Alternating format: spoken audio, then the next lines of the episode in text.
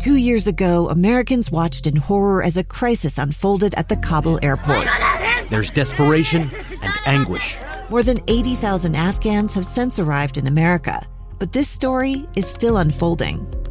I'm Andrea Martin. In my new podcast, Stranger Becomes Neighbor, we'll find out what happens to these new arrivals in our communities. Who would help our newest neighbors? Follow us at kslpodcast.com, Apple Podcasts, or anywhere else you listen. Inside Sources. Welcome back, everyone, to Inside Sources. I am Boyd Matheson, opinion editor at the Deseret News. And as we go through all the seriousness of uh, a lot of the challenges that we face in the economy, uh, all of the impacts of the coronavirus here in the state of Utah and across the country and around the world, uh, there are also moments where we, we've got to make sure we focus on things that are a little different, things that'll let us exhale a little bit, and uh, remember that uh, this is just temporary. This is just the new now. It's not the new normal, and uh, things will return. And uh, one of the things that we've noticed out there is, uh, you know, you, you have all kinds of people we don't think about would be struggling at this moment, and one of those is is sportscasters. There are no sports to call and do play by play. And so I've asked our good friend from uh, KSL TV, Dave McCann, to join us. Dave, how are you doing today? I'm doing good. It's snowing. It's raining. April's next week. Uh, we're not leaving our house. You know, we're doing awesome. all the all the good things. Uh, well, we're going to start here. Uh, Joe Buck, great uh, announcer, uh, great baseball announcer, and his dad, of course, is the leg- one of the great legends of uh, baseball announcing. He's been cooped up for almost two weeks now in quarantine. Most of us have just been about a, a, week or ten days in isolation.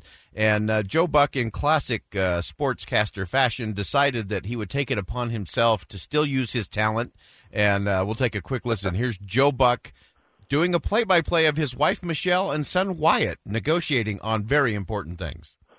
This is called negotiation, ladies and gentlemen. You want to watch? Michelle on the left is trying to prepare please? dinner. Wyatt on the right, fighting back a yawn, dressed like watch a Blippi?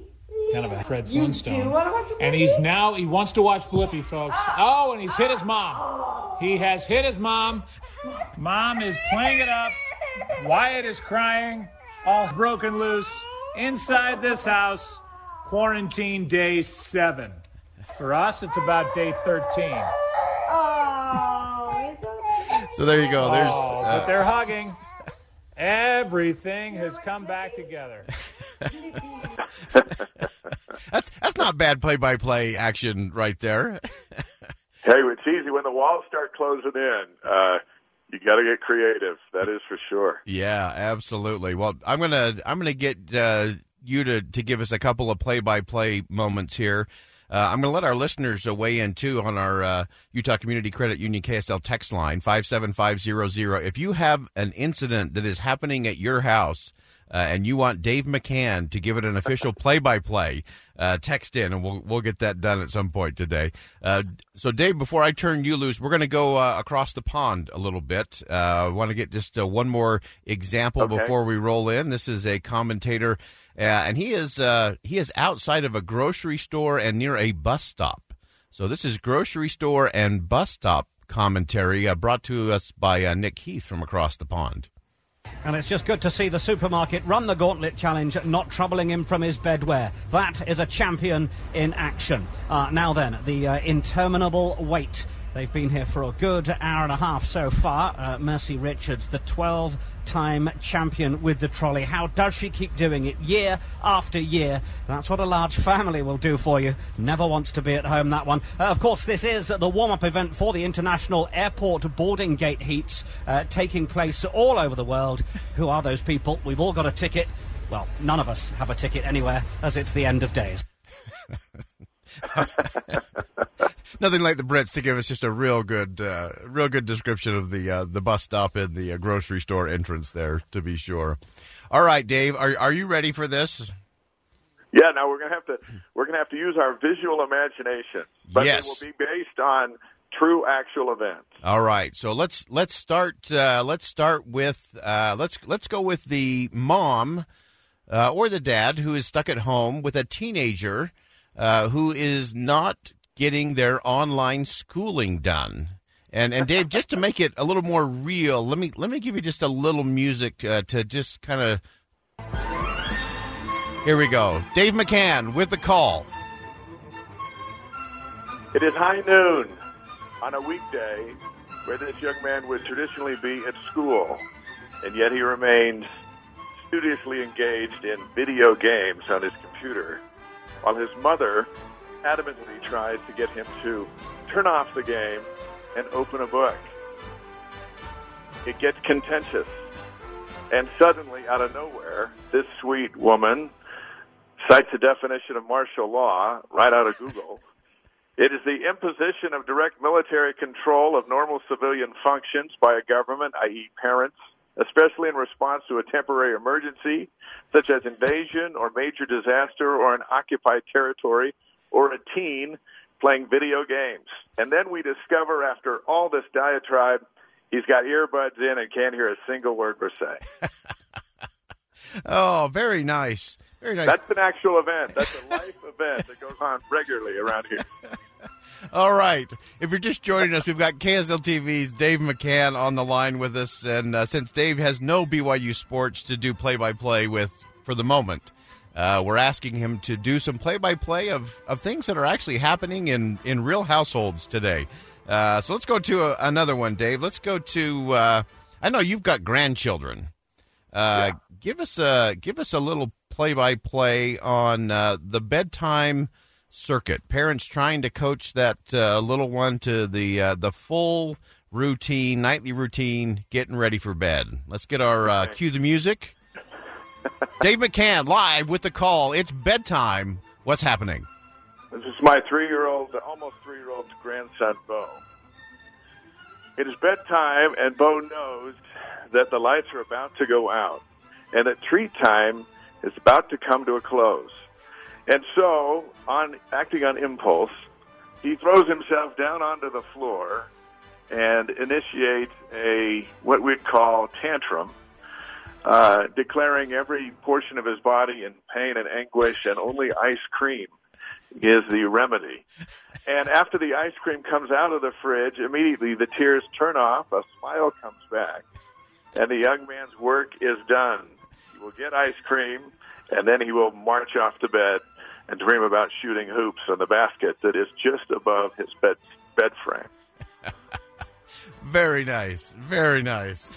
Now, granted, these are better when you're actually in it, watching it, and calling it live. Like Calling it live is always better, right? oh man. So you know, we were just we were just talking uh, earlier today of you know where we would be uh, minus the coronavirus. Uh, I think we'd be sitting at the Sweet 16 uh, in terms of what would be coming up this weekend uh, in terms of the uh, March Madness. Uh, what are the things that uh, that you're keeping yourself busy with, and uh, what's kind of the thought of, hey man, we I wonder who that Sweet 16 would have been. Well, a lot of people think BYU had a chance to get further down the road, and, and even Utah State. Um, and you know, a lot of guys on the social media are, are writing as if it's actually happening, and because they're bored to death as well.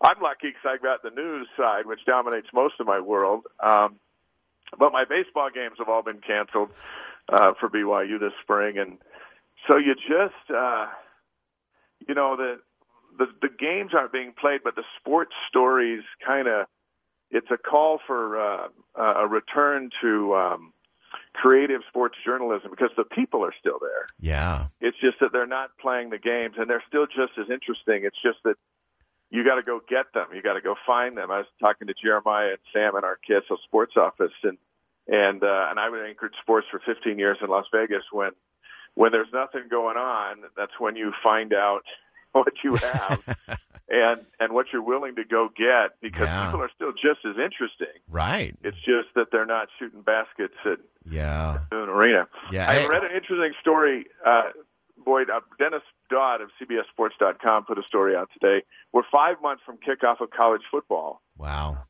And 80% of all FBS athletic budgets come from football. And there's the fear that that season will be canceled or altered, and what impact that will have on the rest of the collegiate Yeah.